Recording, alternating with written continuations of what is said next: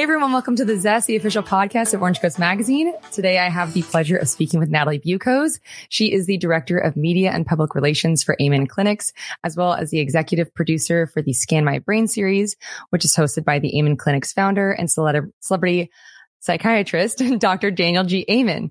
The show's featured guests such as singer Meghan Trainor, as well as the New York Times bestselling author and podcaster Jay Shetty. Thank you so much for being here, Natalie. Thank you for having me. I'm so excited. Of course. Um, so we have something very special in common, and it's actually how we first met.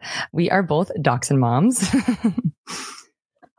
I love that for us. I, I you know, what's so funny is that I actually, I actually grew up with dachshunds. So my family had one, a short hair, and oh. she was the light of my life. She was amazing. And now into adulthood, I have now had long hair dachshunds and it's actually I feel like it's part of my brand. You know, it's it's, it's a part of who I am.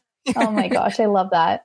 Yeah, I was so excited getting to meet you at the park, and then also like I've never seen my dog be excited to meet another dog. Like never, he's never excited to meet another dog, and it was like the first time he's ever been excited. So I feel like there's a sixth sense among dachshunds or something like that. I always say that they enjoy their own kind.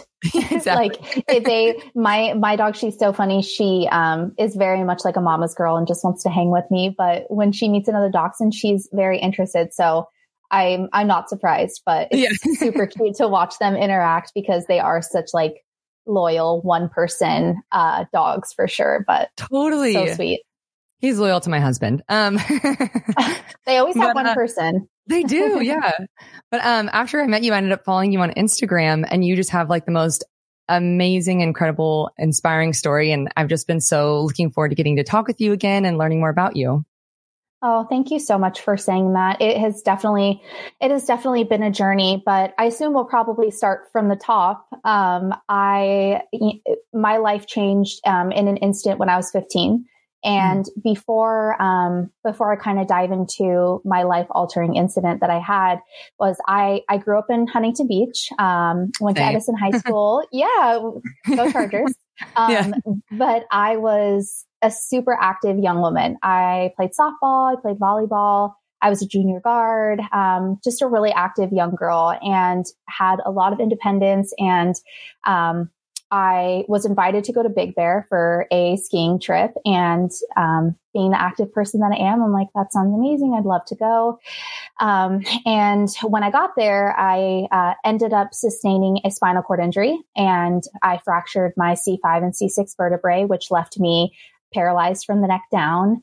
Um, and for those of you who are a little bit unsure of the difference between being a paraplegic versus being a quadriplegic, um, being a quadriplegic means that you have four limbs that are affected. So my arms, my hands, um, and my legs, uh, versus being a paraplegic, which is uh, usually just uh, paralyzation and numbness and no feeling from your injury site down. So your legs, um, arms are a whole different ball of wax. Um, but I I feel like for for myself to say that the injury changed my life in a way that was um, catastrophic or life changing would be an understatement of the century.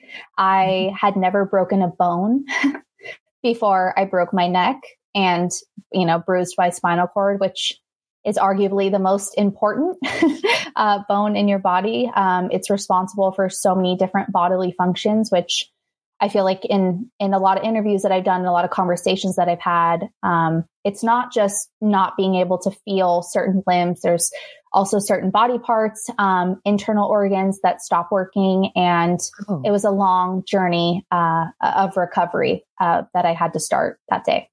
Wow! So going back a little bit, um, how did the accident ha- actually happen? So I was skiing and um, I was skiing in Big Bear. It's very icy, as you know. It's a lot of man-made yeah. snow. It's not like Colorado or Utah where there's a lot of natural snowfall. And I was going too fast. Um, I caught some air and I ended up landing on my tailbone and enduring a whiplash injury and snapping my neck at my C5 and C6 vertebrae, which is about right here. Wow. So just from the whiplash, it did that. Yeah. I didn't realize that whiplash could be that intense that it could break your neck. Uh, neither did I. um, but there's a lot of, I've met a lot of friends through my spinal cord injury journey that have been car accident victims oh. and, or motorcycle victims. And arguably the same thing. You're either going too fast and you have all of that momentum to where your your body almost kind of spins out of control because you're moving so quickly. And mm. unfortunately for me, um, you know, it was on ice. So right. you imagine that there's not really an easy way to stop yourself uh, when you're on skis without either moving all the way forward and injuring yourself in that capacity. And for myself, it was I I fell down on my tailbone and then had the momentum of moving forward. Oh, I'm so sorry. What um what happened next after you fell? Good question. Um, so when I fell, I actually never lost consciousness, which I feel like is always a question. People are like, "Oh, did you oh. do you remember falling? You know, what was it like?" And really, what happened was after I fell, I was actually face down in the snow, and as I was face down in the snow, um, I couldn't move anything. I couldn't move my head side to side. I couldn't roll over. Like I was like, um, just I don't know, like the best way to describe it is like a noodle kind of in the snow. And so um, I had to wait for the paramedics to get there. And um, for somebody that has a spinal cord injury and they're saying that they can't move, the last thing that you want to do is try to move them. So right. I remember being face down in the snow, kind of sitting there and being like, did I break every bone in my body? Did I break both of my shoulders? Did I break my legs? Like, why can't I move? Could you breathe? And uh, Barely. Oh. Yeah, very, very faintly. But I don't think um, the panic didn't start until I got into the ambulance, which I'll I'll get there in a second. Yeah. But after they get me um, from the snow, and then they put me in the stretcher, and as I'm in the stretcher, there was this really sweet um, mm. paramedic, and you know they're trying to calm me down, and they're talking with me, and they do this um, they do this test where um, they determine whether you're going to go to a trauma hospital versus a general hospital. And so after explaining to them that I couldn't feel anything and I couldn't obviously couldn't move, um, the paramedic he squoze my big toe, and mm-hmm. it was probably a moment that I'll never forget because I was looking at him. Like imagine this: imagine looking at somebody touching an area of your body and you're watching them squeeze it, and they're like, you know, I need you to let me know if you could feel this, what it feels like, if you can. I'm like, I can't, I can't feel it. I can't feel anything. And they squoze again, you can't feel it. And I said no. And then, you know, the look on his face was something that I will remember forever because it was kind of a sheet white of mm-hmm. this girl's 15 years old and she just had a life changing injury and I don't even think she knows it yet type of look.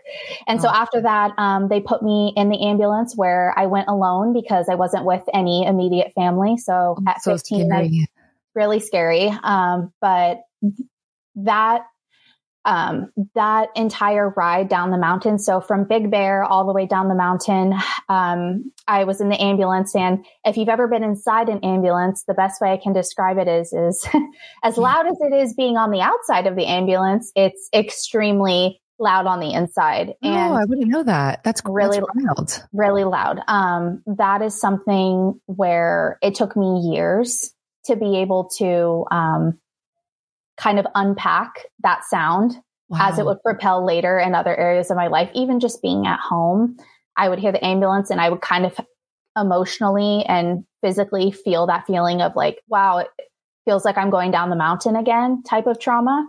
Um, and so, anyways, they get me down the mountain. And um, after that, since they determined that I needed to go to a trauma hospital, I was then airlifted to Loma Linda um, in a helicopter. And oh, I got there, and um, then I had to go in for a neck fusion surgery, which I was really blessed because I was 15. I was technically determined still a pediatric. Uh, usually it's about 16 and older. You have to be, you know, treated as an adult um, with adult surgeons. And I had one of the best um, pediatric surgeons, neurosurgeons to do my surgery, which took about five and a half hours. Um, And then I woke up and my new reality kicked in. Oh man. Was the surgery immediately when you got there? Yes. Oh wow. And then so when you woke up, what, what were your thoughts? I, you know, I don't really, I don't really remember exactly how I felt when I woke up, mm. but I remember um, probably about 10 hours after that, and I was thinking that I was in a really bad dream.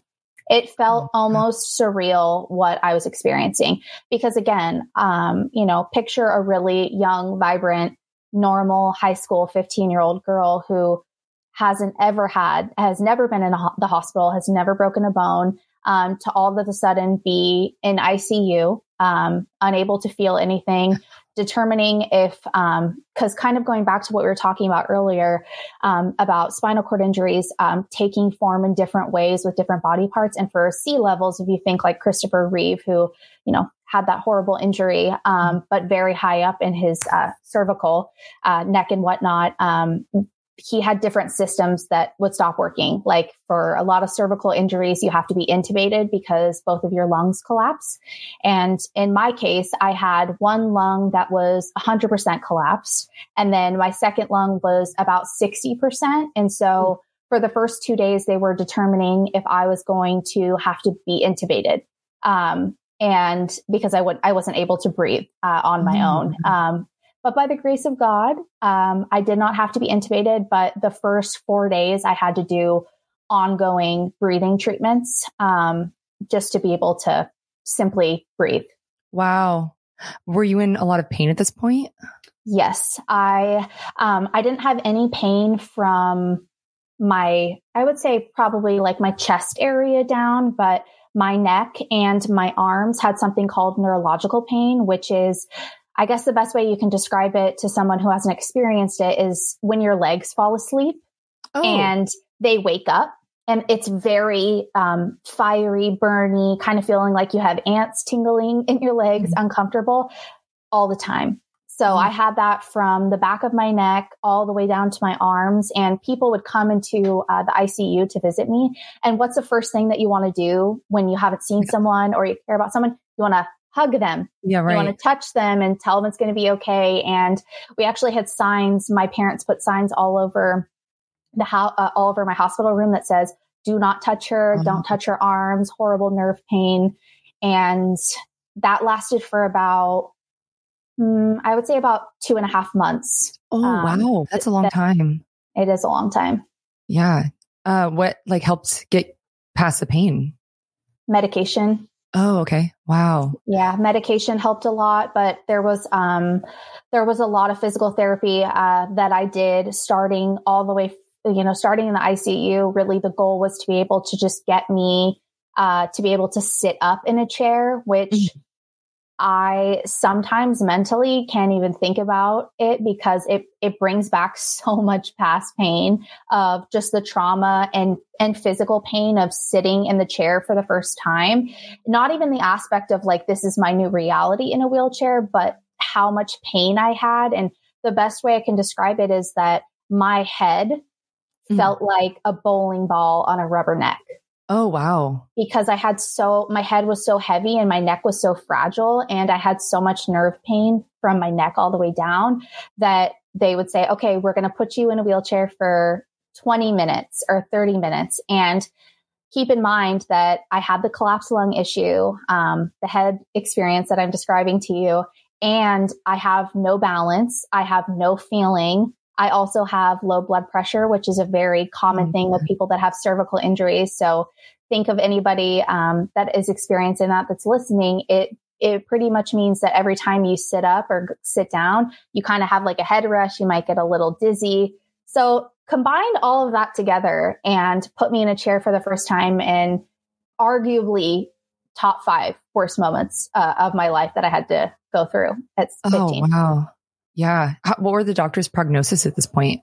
Not good. Um, usually with spinal cord injuries, um, there's two different types of spinal cord injuries. So there's incomplete injuries, which basically means that you do not sever your spinal cord. That is the injury that I had versus complete injuries, which your spinal cord is fully severed, meaning that there are no um, different types of uh, notifications going all the way down from your injury site to your limbs, which wow. is why you can't feel things or you can't move and, and things like that. So that was a blessing in my uh, diagnosis, but it was very much like she has to get used to her new normal and um, she's not going to be independent. She's going to have to be cared for her entire life.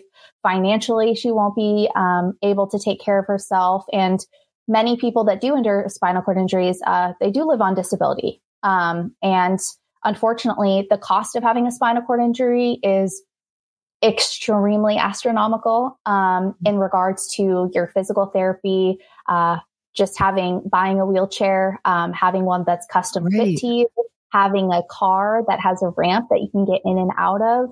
Um, and let's not even get started on having a home that's accessible right. without stairs, without, you know, steps to get in and out of your house. Um, so it, it, it doesn't just change your life, the person who's going through the spinal cord injury as much physical pain and mental pain as they're in, but it also there's it, it encompasses so many other areas of their life, their living situation, finances, family, etc.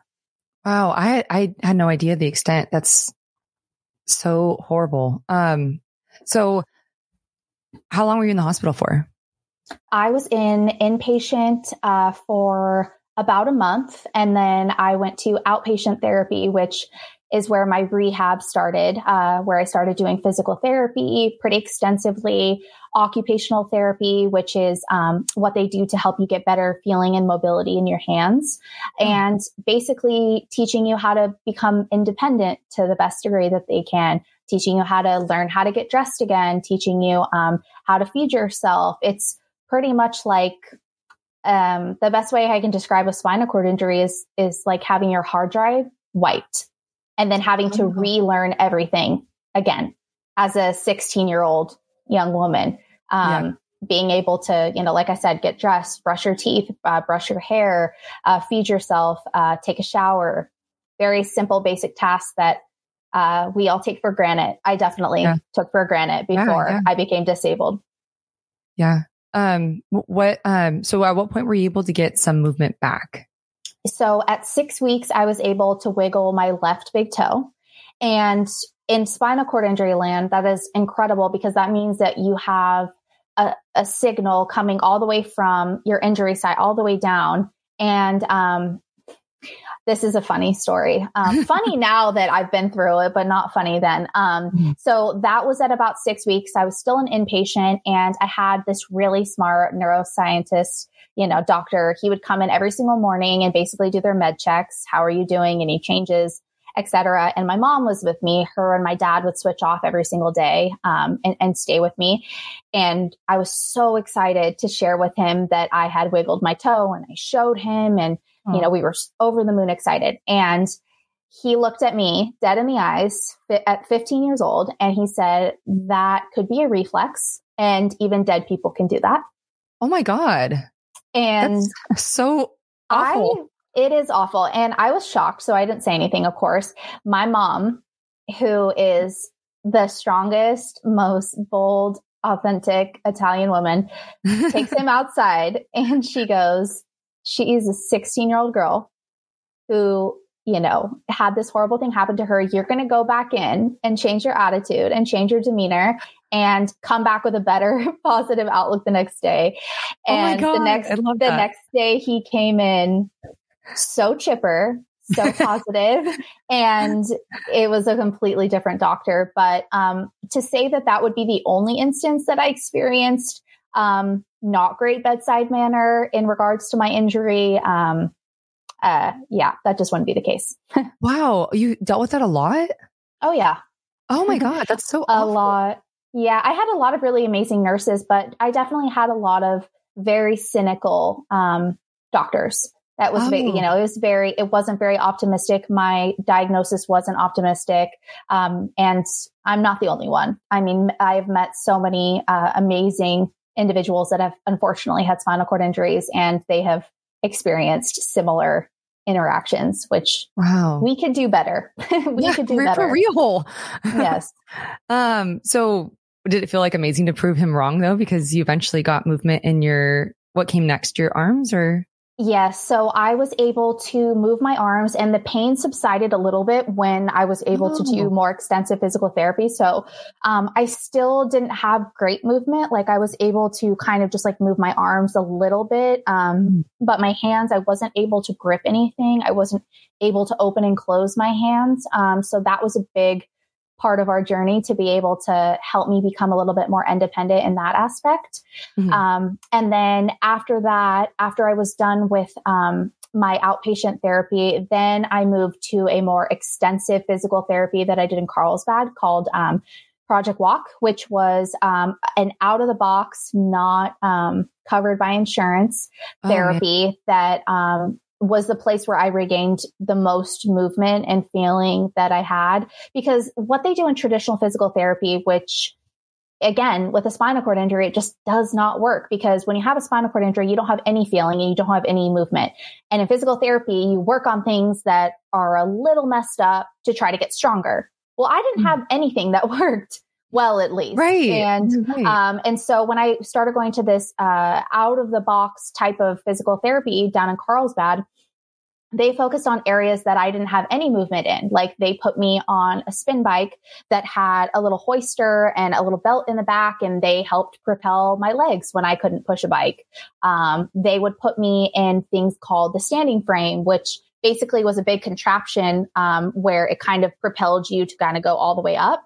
Mm-hmm. And mm. I would sit there for 15, 20, 30, working my way all the way up to an hour to improve wow. my blood pressure. And they really focus on things that I didn't have so that I could get stronger. I could have weight bearing on my limbs and it changed my life. Um, the next thing I was able to do was obviously, like I said, move my arms more, but then I was able to feel certain areas of my leg. Um, I was able to stand. Um, and then it takes, yeah, so that takes us kind of all the way to my high school graduation where I was able to walk across the stage and I was in a walker and I was able to take steps to get my diploma, which was a really big goal uh, for oh me. Oh so, but that was, you know, from my injury, that was about two and a half years.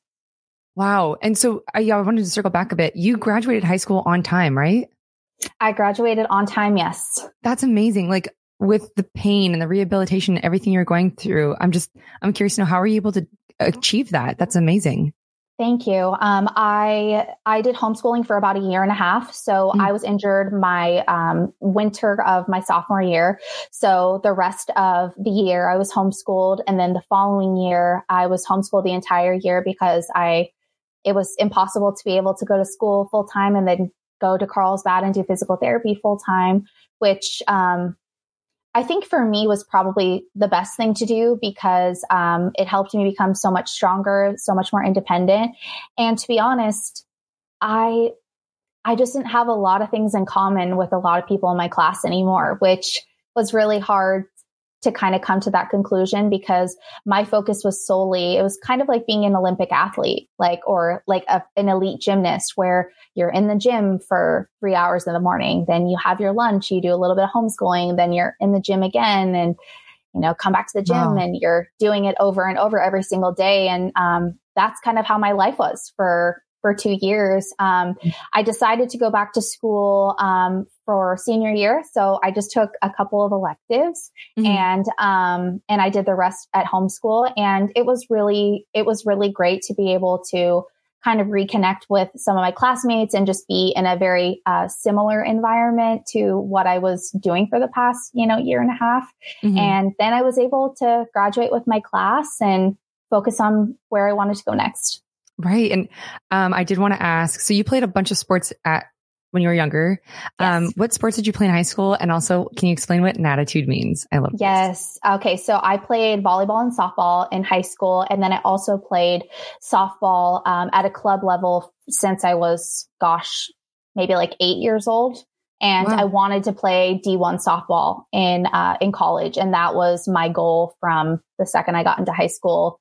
Um, obviously got a little disrupted with my injury, but that was, right. that was what I wanted to do. Um, and that kind of takes us to Natitude pretty naturally. So when I was younger, that was my nickname playing softball. And um, when I was younger, younger, I did ASO and I did soccer and everything. And, um, and it, I think more so started because I've always been very sassy, very upbeat. and you know, I think my family just, it was a pretty natural nickname because it was Nat and attitude put in one and, and take it either way. I mean, sometimes it was a good attitude, sometimes it wasn't.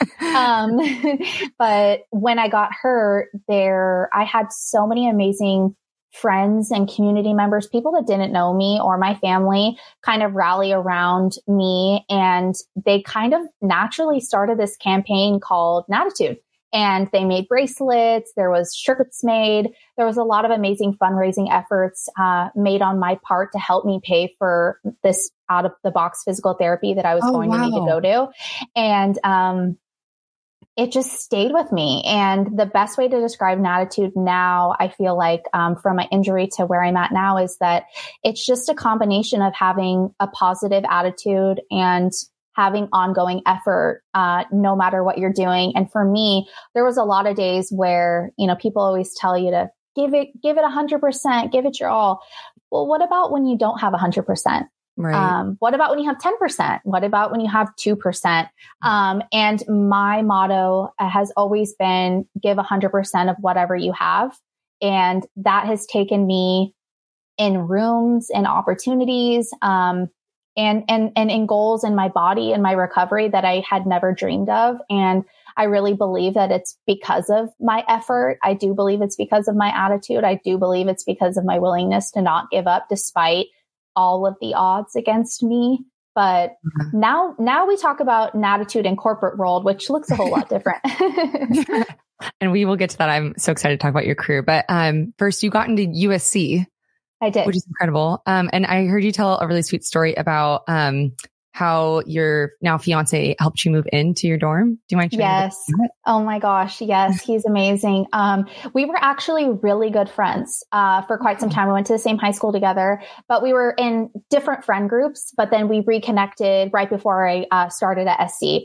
and we just, uh, we just developed such a beautiful friendship um, for so long and i feel like he has been the only person throughout my injury that I've had an intimate relationship with where I felt comfortable enough to share so many different areas of my life, personal areas of my life without fear of feeling different or judged because let's be real, dating is scary, but dating yeah. with a spinal cord injury is even scarier. So, um, but he just is an amazing person and I'm just really lucky to have somebody in my life that has always supported me no matter what, but also makes me feel like there's nothing we can't accomplish together. Oh, that's amazing. When do you guys get married? Well, we were supposed to get married during COVID and then COVID happened. So we planned a couple of different options that were much larger, but now we're going to do something smaller. So uh, more to come when I have more details. Oh, it's exciting. Um, okay. So you ended up Oh, so actually, I want to talk about um, Swim with Mike. During your time yes. at USC, you worked with this nonprofit. That sounds oh my gosh. amazing. Okay, so Swim with Mike is a 501c3 that supports physically challenged athletes to attend the school of their dreams. So I was introduced to Swim with Mike by two board members when I was actually at Project Walk doing my rehab. And at that time, I believe I was maybe 18 years old and I was just about to graduate from high school. And they were like, Hey, Natalie, have you ever heard of this organization called Swim with Mike? It's, you know, XYZ. Um, and I'm like, no, I, I haven't. They're like, well, have you considered where you wanted to go to college? And to be honest, in my mind, I'm like, college, I don't, I don't know how I'm going to be independent. I had all the self doubt. I was like, how am I going to be independent enough to do this? Am I smart enough? You know, all the things, right? And they're like, well, why don't you just apply for the scholarship and see what happens? And I'm like, okay, so I applied for this Swim with Mike scholarship and I applied to get into USC. And I'm like, okay, well, if it's meant to be, it will be, and we'll just take it from there. And so I got the Swim with Mike scholarship, which covers full board tuition. Um, it's basically a full athletic scholarship. Wow. So, and that was the first news that I got. And I'm like, okay, well, if Swim with Mike believes in me, then maybe USC will take a chance on me and, and, and I'll be able to attend my dream school. And sure enough, a couple weeks later, I got my acceptance letter and I was just over the moon with excitement. But to be honest, also quite nervous. Um, I had never lived away from my family and I also counted on my family a, eh, a lot as, as caretakers, as people that helped me get to and from. And yeah, it was scary, but I was going to embrace it and I wasn't going to let my injury take that opportunity away from me. Definitely. And you ended up graduating with a bachelor's degree in public relations. You yes. made the dean's list and you're I in did. the honor society. That's like yes. So impressive. Thank you so much. It yeah. was, it was, I had the best experience at USC. Um, I studied, in my opinion, in one of the best communication schools, um, the Annenberg School of Communication and Journalism. And what was amazing about USC is obviously, um, the campus is incredible, but we had so many incredible guest speakers, um, from different, uh, businesses, entrepreneurs, organizations, musicians, thought leaders that came in and not only spoke to us about curriculum and you know, things like that, but more so discussed their willingness, kind of like attitude, their willingness to not give up on things that they believed in, projects that they believed in, movies they wanted to produce when everyone told them that it wasn't going to be a hit. Um, And that type of um, just motivation and inspiration has uh, really inspired me in so many ways. And um, there's just, I, I, ended up working at the Annenberg uh, TV network for a couple of oh. years during my time as well, because for a while I thought I wanted to be a sports journalist, but hmm. life took a different direction. Yeah. Well, speaking of, so you graduated in 2015 mm-hmm. and that same year you started working with Amen Clinics. I did. So I first learned about um, Dr. Amen on the Kardashians. that uh, is incredible. I'm going to tell him you said that because that's incredible. Yeah, he's yeah. he is um, just the most forward thinker, uh, maverick in his space, and it's I've learned so much uh, during my time with him, but he's incredible. Yeah. Can you, can you kind of explain like what he does? Yeah. So Dr. Amen is a double board psychiatrist. He is a 12 time New York Times bestselling author. He has produced over 19 public television specials on neuroscience and the brain. Um, he also hosts his own show, which I'm the executive producer of called Scan My Brain, which invites um, some of the world's top thought leaders, artists, uh, people like LeAnn Rimes, Jay Shetty, um, you know, and uh, Danica Patrick, actor, like actresses, things like that, um, into our clinics to be evaluated. And Dr. Amen also owns 11 uh, locations in the United States. Um, outpatient clinics that help people better their mental health. But the unique uh, aspect of our business is that we do brain SPECT scans uh, at our clinic, which are scans that measure blood flow and activity in the brain. And we help people with behavioral disorders, uh, disorders like ADHD, anxiety, depression, cognitive issues. Uh, the list goes on, and um, it's it's a very innovative way to uh, treat mental health issues. Um, something that not a lot of organizations uh, ha- are doing. Definitely. How did you come to work there? So I had read Dr. Amen's book, Healing ADHD, and I remember thinking, this is incredible. He describes seven different types of ADHD. And I remember thinking, like, who is this guy? He is, mm-hmm. he's so ahead of his time. At that time in my life, I had a lot of people in my life that struggled with ADHD and also struggled with aspects of ADHD like impulse control and addiction. And I was really interested in understanding more about it because obviously as somebody who has struggled immensely physically, I have been blessed enough to not struggle mentally with, you know, depression or anxiety or ADHD. I guess God said like, she gets the physical aspect, but we'll give her the rest. Yeah. Um, but I was fascinated by it. And then um, at that time, I had just graduated and I didn't want to live in LA and I wanted to move back to Orange County. And so I was like, well, um, I want to see if they're hiring. Like, let's let's see, you know, you know, if any of my expertise fit in what they're looking for. And so I started working for his wife, Tana Amen, who is the lifestyle um, sector of Amen Clinic. So she focuses predominantly, she's also a best-selling author, focuses okay. predominantly on um, integrated health. So different types of wellness, diet, nutrition, fitness, lifestyle, mindset. And um, I started working for her as a marketing coordinator. And oh, wow. that's kind of where our story starts. Wow. And now you're the director of media and public relations. And yeah, that's amazing. It's, it's been such a fun journey. Um, you know, kind of understanding what people are looking for and seeking digitally. And I feel like for um, many people, especially during the pandemic, it was such a vital time for our content to be heard globally. And there's been so many opportunities that we've had really amazing podcasts like Kardashians that you just said, but there's been a lot of buzz around mental health at this time and really within the last five years, more athletes, celebrities, influencers have been more open and vulnerable about their own mental health struggles, which if you think about it now, mental health and talking about mental health is, is a lot more accepted than it's ever been, which, um, you know, for our organization, really that has been the goal for for decades. Dr. Amen's been in business for about 33 years. And the goal has always been to destigmatize mental health issues um, across the board. But it's also been to change the conversation from mental illness to brain health. And um, it's been amazing to be able to align with thought leaders and um, you know other high profile uh, celebrities that share the same interest to want to be able to talk about their experiences in a way that helps others. And for us we can talk about our treatments that kind of melded together can you know do the universal experience as well. Wow. That's so incredible. Um, for everybody listening it's on youtube right it's on? YouTube. Yes, you can watch the show on YouTube. And if you want to get daily content from Dr. Amen, you can follow him on Instagram and TikTok. He posts a new video every single day, and his handle is at doc underscore amen, like a prayer. Amazing. I follow him on TikTok. I do love it.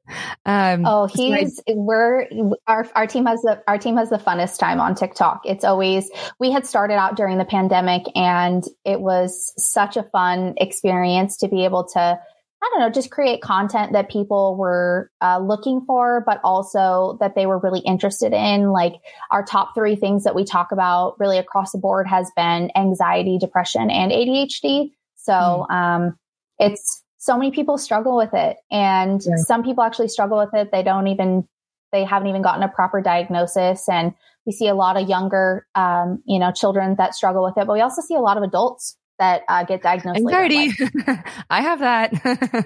But i love yeah, it his videos like help so much like understanding it better and um, how to like not overcome it but deal with it in a healthy way Oh, totally. He's um he really is great at breaking it down and making very clinical medical information um, yeah. much more digestible and you know especially with our scan my brain series if people are interested in, in watching it um, as chelsea said you can watch it on youtube um, but you would be surprised this is the you're like i feel like universal underlying theme that I've heard, and we've done over 135 episodes now, but the universal theme of what people are experiencing, whether they're an A-list celebrity to a musician to an athlete, is that the self-limiting belief of that they're not enough yeah. And wow. I'm talking about, I'm talking about, you know, the, the, like the Justin Biebers of the world and, you know, LeAnn Rimes and professional athletes that are incredibly successful, feeling like they're not worthy, they're not enough, um, they're not doing enough. And, um, and you know we just don't talk about it enough it's mm-hmm. just like it, nobody's sharing um, you know all of their I don't know, hardships on social media is much more of a highlight reel. So it feels really fulfilling to work in a profession that values realness and authenticity. Um, and also not just butterflies and rainbows. We're all going to go through something eventually. Um, it's actually, uh, there was a recent statistic that came out a couple years ago that said one in two people will develop a mental health issue at some point in their life that's 50%. It's more common to have an issue than it is to not. Um, and if you don't develop something, then um, you will likely love someone that does. So mental health yeah. issues affect us all. And I, that brings me back to I, why I love following you on Instagram so much. Um, one of the videos I think you posted on Instagram or YouTube. I stalked both, but um, you posted love a video it. of you going back to Big Bear, um, where you had your accident Yes. And Ian, it's so funny that you bring that up because um, right now on my channel, we're doing 29 Days of Natalie, which mm. is basically, um, it, was an, I feel like an inspiration for me because December this month is the month that I had my injury. It was oh. on December 29th. And so every single December, I always kind of feel this heaviness uh, in me. And I'm a very positive person. I really do the best I can to kind of distract myself, stay busy, you know, really go deep into my faith. But um, I do feel a heaviness. And so I thought this year, something that could be really fun to do is to actually share that with people. And so I developed 29 Days of Natalie, where every single day for the month of December leading up to my accident, I was going to share, um, some aspect of my day that brought me joy. So whether that was walking my dog, um, going to a work conference, doing a shoot, something, um, I would share that online. And so that's kind of, we're on day 14 today. So that's what I've wow. been up to. But the finale is I'm going to actually, so the video that you're referencing, that was in the summer. And oh. I've actually never been to Big Bear in the winter when it snows. And, um, that was just something that I was never interested in doing maybe subconsciously I didn't feel like I was ready to do. And the finale for 29 Days of Natalie is actually going to be going to the snow and going to the spot where I fell. And I think the purpose behind wanting to do that is to show people, and the goal has been this entire series that there are going to be things that happen to you, whether they're as severe as a spinal cord injury. I pray to God it's not that, whether it's, um, you know, a loss of somebody that you love or some form of a hardship, but there's so much of your life that doesn't have to have as much power as we let it, you know, whether it's okay. a breakup or a loss or something. But for me, that place held a lot of power over me and and my mindset. And i feel like for a long time i let it determine what i could or couldn't do with my life just like i let sometimes things that other influential people would say like doctors like oh she'll never do this. We give people so much power and places so much power by what we choose to let them have over me. And for me i just that place doesn't get to reclaim any more of my life or what I decide to do with it or not do with it. So we're going to go back and we're going to take everybody along for the ride. So bring your tissues. Um, and it's going to be a very cathartic experience. Wow. I'm really looking forward to seeing that. So this will come out in January. Um, is it? Will it will be live page yeah, or your Instagram? It's going to be on my Instagram. Um, but I might do a longer version for YouTube, like an updated version. So stay tuned for that too. Great. Do you want to shout out your handle? Yeah. So um, my handle is at Natalie, N-A-T-A-L-I-E. And then my last name is Buchoz, B as in boy, U as in unicorn, C as in cat, mm-hmm. H as in her, O as in Z. Can you tell I practice that a lot? you as a unicorn is cute. Yeah. I love that. I have to. It's it's funny. I've, I've experienced my entire life of people being butchering my last name, and I'm like, you know what? We're just going to embrace it. Love it. Um, so we're getting to the end of our time. But before I let you go, I have three final questions for you. Um, we call them our thoughtful three and it kind of just reflects on your journey. Um, so what have you learned in terms of how to navigate challenges? You kind of touched on that a bit, but. Yes, I think the biggest thing is for that has been for my journey has been two parts. And the first one has been to never give up no matter um, what the feedback is that you get from other people, what maybe you tell yourself. Um, and the second piece is that it really doesn't matter how slow you go, um, whether it's you're rehabbing an injury, whether it's a career you're working towards. Um, it doesn't matter how slow you go, just as long as you just don't stop. And yeah. sp- having a spinal cord injury has not been a sprint in terms of recovery. It has been an absolute marathon times 30. And there's so many uh, parts of my journey um, that I feel like have been such a blessing to me, and also, you know, so many hard things. But keeping moving forward, no matter what your circumstances are, is if anybody gets anything from this interview today, I hope it's that. Yeah, that was actually one of my next questions is if our listeners could take one thing away, what would it be? And there you go. Um, okay. Yeah. That one, but also like my, I think my, my secondary piece of that would be develop your own type of attitude. Um, if you have somebody in your life, um, if you're trying to become more motivated, if there's a job that you really want to land, um, my best advice would you to be, um, you know, develop a positive uh, mindset around what you're trying to do. Align yourself with people that uh, believe in you and also that inspire you. Maybe you know it's it's a mentor, maybe it's somebody that um, you know just has so much light around them that you want to be in their presence. And then the last part is like, just continue to put in effort. And it's like being in the gym. If you want to get, you know, if you want to lose weight, you eat better a couple times a week. Um, you go to the gym more, you take more steps. It's the same thing for developing consistency and having a positive mindset. It's like you have to do all of those things. But you can't just do them on the weekends. You got to do them a little bit every single day, which has made a huge impact in my life, uh, my personal life, my my physical health, my career, etc. Amazing. Um, and then lastly, what would you tell your younger self knowing what you know now? I love this question. uh, I would tell her that put the goggles on, put the tunnel vision on, and keep going. And that's actually, that kind of leads me into the whole, my whole uh, rebrand of my Instagram, because there was a long time where I felt not necessarily inspired to share a lot of my life on Instagram because earlier in my injury, so much of my life was shared and I just, I didn't really have a, a, large say in the narrative around what was shared because I was so deep in my recovery. And this year I really said, you know what? I'm actually, I actually want to show people and I want to show the 15 year old version of myself. Like if I was in the hospital at 15 and I opened Instagram and I saw the version of myself today, who is really purposeful, works, you know, and at an amazing job, has so much happiness and faith.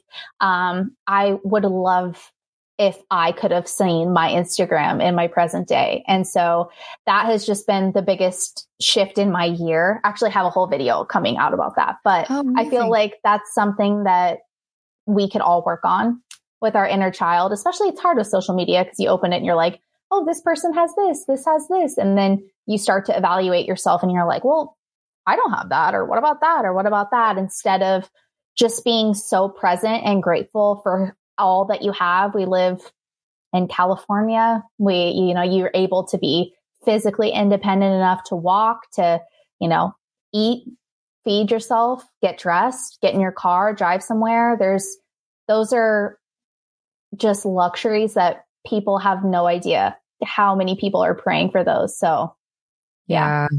God, thank you so much for sharing your story. I, from all of your followers, we very much appreciate you sharing it. I've, when I was doing research on you, I felt, um, when I was doing research on you, I just like felt so energized learning about your story. And I like found, found myself like taking just quotes that you would say just for myself, just for my own personal self. But, um, anyways, well, thank you so much for doing this. And I, I, just really appreciate you being here and sharing everything that you did. And yeah, I'll probably see you at the park soon.